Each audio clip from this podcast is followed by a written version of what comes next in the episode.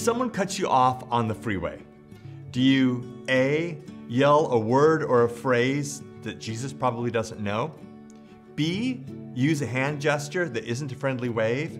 C, speed up in front of them and cut them off? D, all of the above? E, think to yourself, they must be having a rough day? Or F, shrug it off? Uh, on the one hand, that's kind of funny because maybe that's not even hypothetical for you. But on the other hand, it isn't. Because some instances of people cutting someone else off have ended up in terrible car crashes where people have been severely injured or even killed, and other people have just pulled out a gun and popped the other driver. If someone cuts you off on the freeway, it generally makes you mad. And anger, like road rage, can be really dangerous. So today, we're going to talk about anger.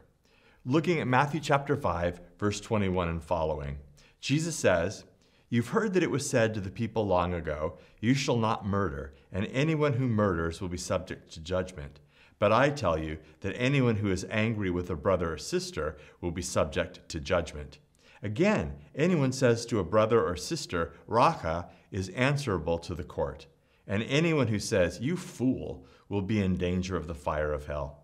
Therefore, if you're offering your gift at the altar and there remember that your brother or sister has something against you, leave your gift there in front of the altar. First go and be reconciled to them, then come and offer your gift. Settle matters quickly with your adversary who's taking you to court. Do it while you're still together on the way, or your adversary may hand you over to the judge, and the judge may hand you over to the officer, and you may be thrown into prison. Truly, I tell you, you will not get out until you've paid the last penny. So, before we look at this, I just want to acknowledge that my, my remarks are heavily dependent on Dallas Willard's insights. Uh, one of the most fundamental and dangerous challenges that people deal with is anger. In fact, Jesus kind of boils down the two fundamental challenges that we face as human beings. One of them is anger, that we'll talk about this week, and the other is lust, and we'll talk about that next week. Anger is dangerous. It can be devastating to our relationships, to our community, and even to our own personal health. Anger can ruin marriages. It can sour relationships between parents and their kids. It can ruin relationships between siblings. It can devastate a, a, church, a school, a community, or even a state. It can eat us up on the inside. I love what Frederick Buechner, one of my favorite authors, says about anger. Of the seven deadly sins, anger is possibly the most fun. To lick your wounds, to smack your lips over grievances long past, to roll over your tongue the prospect of bitter confrontations still to come to savor the last toothsome morsel of both the pain you are given and the pain you are giving back. In many ways, it is a feast fit for a king. The chief drawback is that what you are wolfing down is yourself. The skeleton at the feast is you. Anger is one of the biggest problems people deal with, and that's why Jesus starts with the topic of anger. So Jesus is forming a new community a community with different goals and different values, where the goal is to know God and to be like God. And the values are to love God and to love other people. Jesus is creating a redemptive community where people can and are expected to change. A community of people who are being transformed from what they used to be into what God has created them to be. And if you want to truly transform people, you have to start with anger. And in order to emphasize the differences between the new community that he's creating and the current community, Jesus introduces this pattern that he uses throughout the rest of the Sermon on the Mount. It goes like this You have heard that it was said, but I tell you. So in this instance, he says, You have heard that it was said, so here's the conventional wisdom, here's the community norms, this is what's accepted behavior or not accepted behavior. It's the reasonable expectation, this is the done thing. But I tell you, but this is what the kingdom of God looks like. And it's radically different. It almost seems unrealistic because the community that Jesus is creating is radically different. So you have heard it said, you shall not murder. It's in the Ten Commandments. It's forbidden in every society. We know that it's bad. I think we can all agree on this that you should not murder. So you've heard that it was said, You shall not murder. But I tell you, anyone who is angry will be subject to judgment. And notice, subject to judgment is exactly the same phrase for both murder and anger. The consequences are both the same. So is Jesus completely out of touch here? Anger and murder are not the same thing. So why does he link anger to murder? Why does he equate them? Well, first, what exactly is anger? Anger is the willingness to harm or to hurt someone. Like when you get cut off and you want to jump ahead in front of that person and cut them off. You want them to have to slam on their brakes, knowing full well that they might have an accident. Even our words are different when we're mad. We use words that we normally wouldn't use. We say things that are specifically designed to hurt people. And then we excuse our words or our actions by saying things like, I don't care, I'm mad, which points out part of the problem. When we get mad, we lose control. And that's when it becomes dangerous. I have the will and I have the means to hurt you. Anger leads to lack of control, and it gets us on a path that can harm other people. It leads to escalation. If you get mad at someone, they'll probably get mad at you in return. Anger will provoke anger. It won't cause resolution or understanding. When we're on the path of anger, we're on the path to do harm to other people. And now that we're willing to harm someone, it's really not all that hard to see the connection between anger and murder. And if we're going to be part of the kingdom of God, the new reality that's being created post Easter, Jesus is really concerned that anger not be something that controls us, that anger isn't something that characterizes our community and the way that we relate to each other. Yeah, but isn't there a bunch of stuff in the Bible that says it's all right to be angry? And that we should be angry sometimes, like with righteous indignation? Uh, no. The Bible talks about anger a lot, and it generally, generally it is to put limits on it, like in your anger, do not sin. Do not let the sun go down while you're still angry. Don't let the devil have a foothold. Love is not easily angered. It keeps no record of wrong. Don't hang out with angry people. Don't keep company with hotheads. Bad temper is contagious. Don't get infected.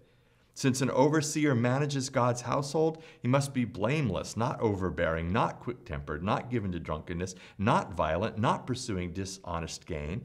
Rather, he must be hospitable, one who loves what is good, who is self controlled, upright, holy, and disciplined. That's what the Bible says about anger. Yeah, but God gets angry. Yeah. But you can trust God's character. You can trust God with stuff that I wouldn't trust myself with. If anyone can be angry and not sin, I'm pretty sure it's God. Everyone else, I have my doubts. So let's not find out. Well, sometimes anger drives change. I mean, think of some particularly egregious issue. If you're not angry about certain things, there's something wrong with you. I would still argue that anger is not the best way of handling things. Anger is not very productive. Anything that you can do when you're angry, you can do better when you're not, with less collateral damage.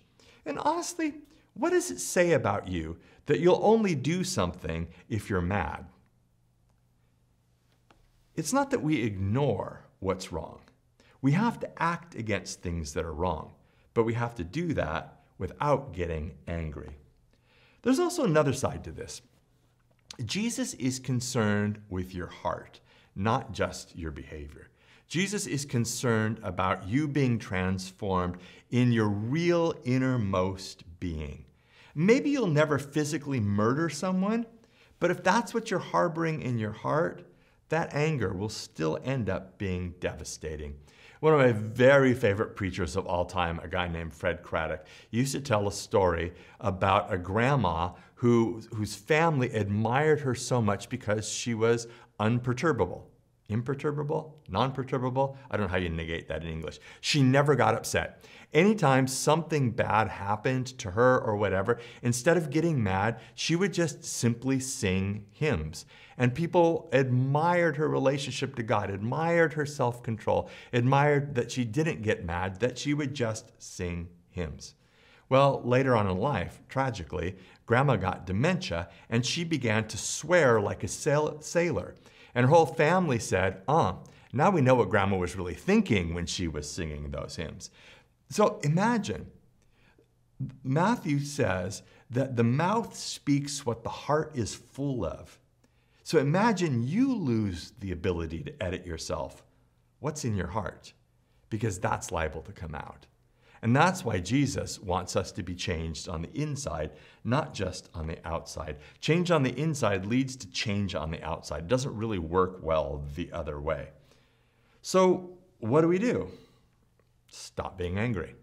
And I'm not talking about denying or repressing your feelings, I'm just talking about not being angry. Angry is fundamentally a learned response. So, unlearn it. I think there's a couple of steps. I didn't say easy steps. I think there are a couple of steps to help us learn to deal with anger issues. And the first of them is to understand that, is an, that it is an act of our will. We decide to get angry. So, what do you do about that? Well, surrender your will to God. It will mean that you don't have to have your way, and that's freeing. So, say you didn't get the job they gave it to someone who is, in your estimation, not nearly as qualified as you are. So now you have an option as to how you'll react. It could be the end of the world, it could be an inconvenience, it could be something you get mad at, or it's an opportunity for prayer and trust. God, I thought I had this, but I'm trusting that you've got something that's just right for me. So maybe your life situation is not what you thought it would be at this point in your life. Maybe it's about marriage or lack thereof, or kids or finances, and you have an option. You can get mad about that, or you can trust God in the middle of it. Maybe the, the next time you discover that life is not fair, that can make you mad or bitter, or you can just acknowledge that life is not fair and thank God for the good things in your life. Sometimes just seeing God's provision helps us not be angry, which kind of leads to an obscure but extremely important story about a guy named Lamech. It comes out of Genesis chapter 4, and it's a follow up of the Cain and Abel story. Cain and Abel are the two brothers, they were like the, the third and fourth people, and Cain kills Abel over a dispute that they have. And because Cain is the first murderer, he introduces this into the perfect Eden. God casts him out of Eden and says there's going to be all sorts of things that Cain is going to have to bear. And then Cain says this in Genesis chapter 4. Cain said to the Lord, My punishment is more than I can bear. Today you are driving me from the land. I will be hidden from your presence. I will be a restless wanderer on the earth, and whoever finds me will kill me. So that's what Cain is really worried about. The original murderer is worried about being murdered. But God said to him, Not so. Anyone who kills Cain will suffer vengeance seven times over, which is a way of saying, I'm going to protect you. Um, the Lord put a mark on Cain so that no one who found him would kill him. Later on in that chapter, verse 23, Lamech comes along. Lamech says to his wives, Adah and Zillah, Listen to me, wives of Lamech, hear my words. I have killed a man for wounding me, a young man for injuring me. If Cain is avenged seven times, then Lamech 77 times. It's a somewhat bizarre story. The first thing that you notice about it is how quickly the violence escalates. Lamech definitely has some rage issues. But ultimately, what's happening in the story is that Lamech is not satisfied with the protection that God has offered his forefather Cain. Lamech looks at the protection that God has given him and he says, What God has promised me, it's not good enough. And so he gets mad and he takes things into his own hands. is what God has promised you good enough? Can you be satisfied with what God has provided to you? Even if the parking place God has provided isn't right up front because somebody else took it, even though it was rightfully yours, and now instead the parking place God has for you is in the back. Can you still trust God's provisions? One of the prayers from my devotions this week really struck me. The prayer says, I ask for the grace to let go of my own concerns and be open to what God is asking of me, to let myself be guided and formed by my loving Creator. Can you trust God? Because that will help you not be angry. And then be thankful. Thankfulness is a response to the goodness of God in your life. Complaining or anger is a sign of not trusting God's provisions. So there are things that could make us angry. There are things that we need to handle in relationships. We should speak the truth and we should live in it, but we shouldn't do it with anger because we know that God will take care of us. So I think we're really called to give up the right to anger. You may have the right to have it, but give it up anyway. It's not good for you. And then in verse 22, Jesus says, Again, anyone who says to a brother or sister, Raca, is answerable to the court. And anyone who says, You fool, will be in danger of the fire of hell. Now, Jesus says, Be careful what you say about people. Don't call people names.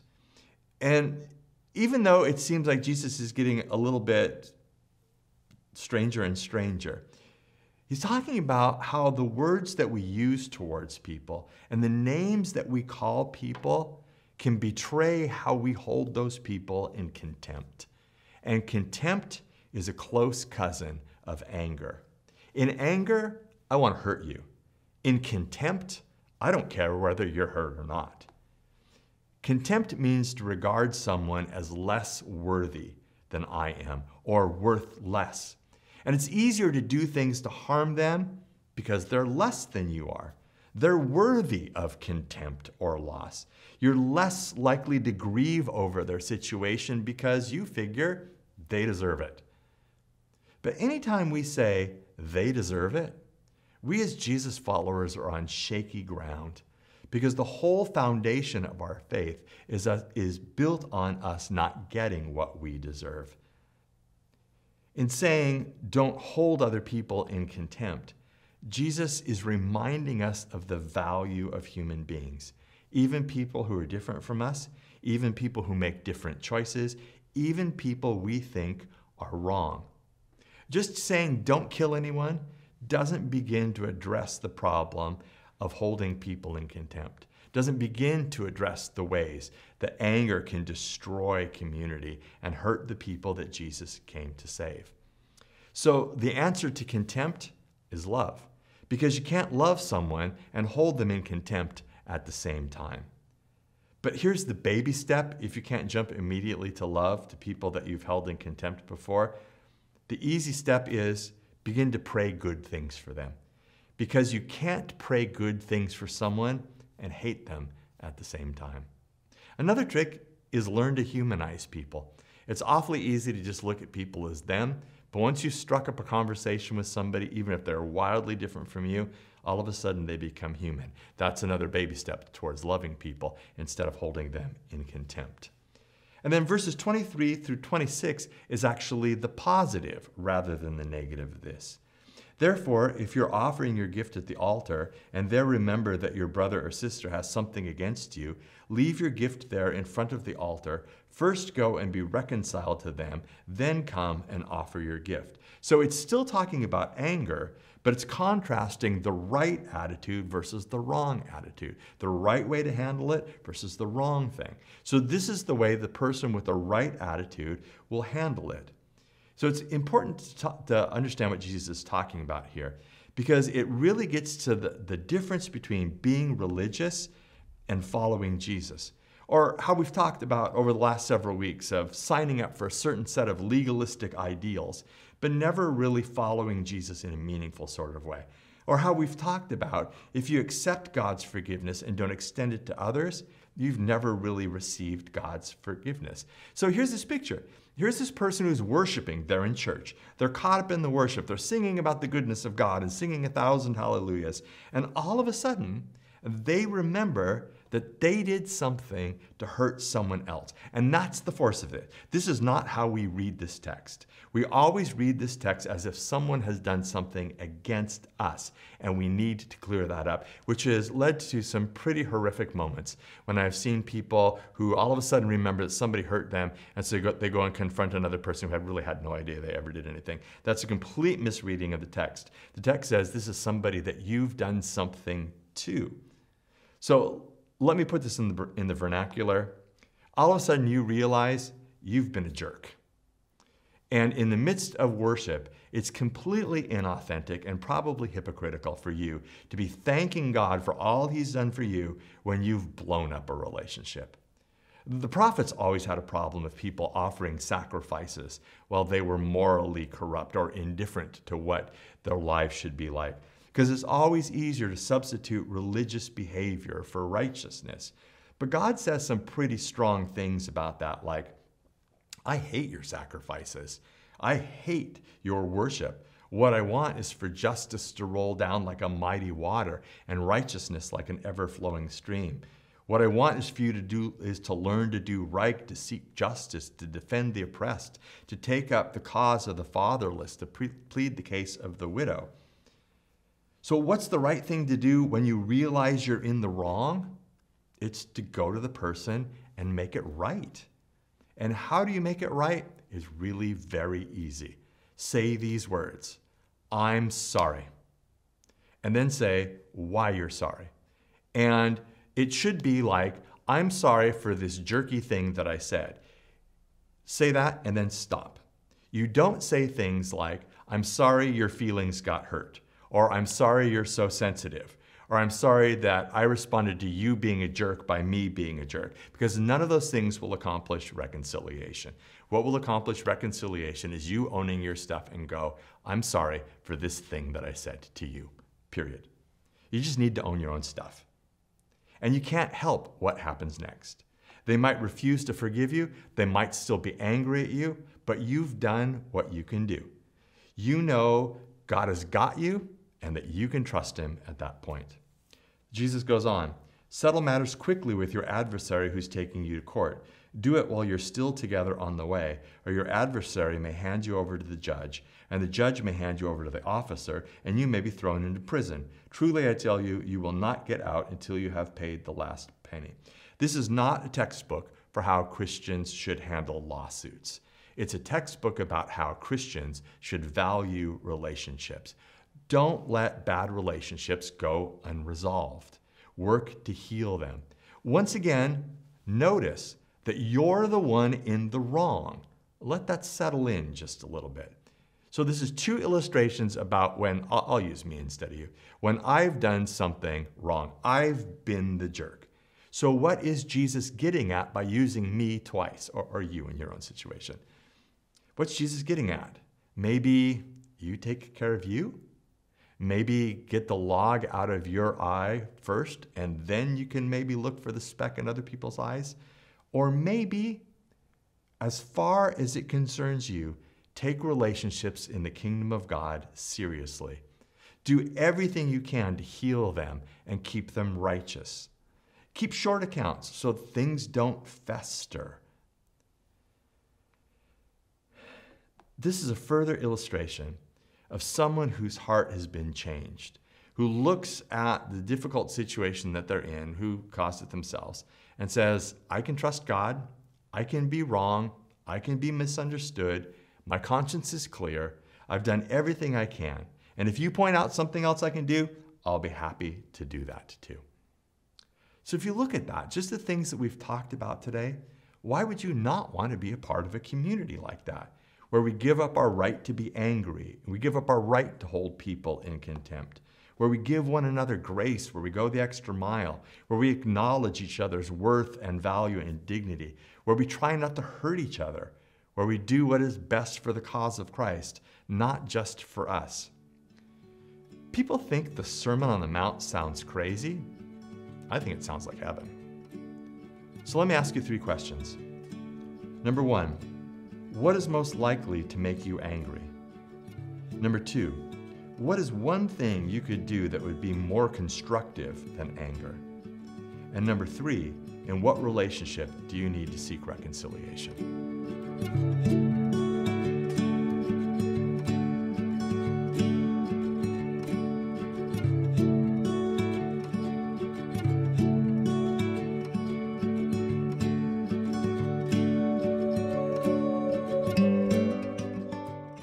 Hi, thanks for watching. The people of Harbor Covenant Church really want you to know the love that God has for you, want to grow with you in faith, and want to serve alongside you, not only to help others do the same, but also to make our families and our communities better. If that sounds like something that you can get on board with, then like, follow, and drop us a comment in the video. Watch some more videos on our channel or come visit us on Sunday. You can find out more about Harbor Covenant Church at harborcov.church.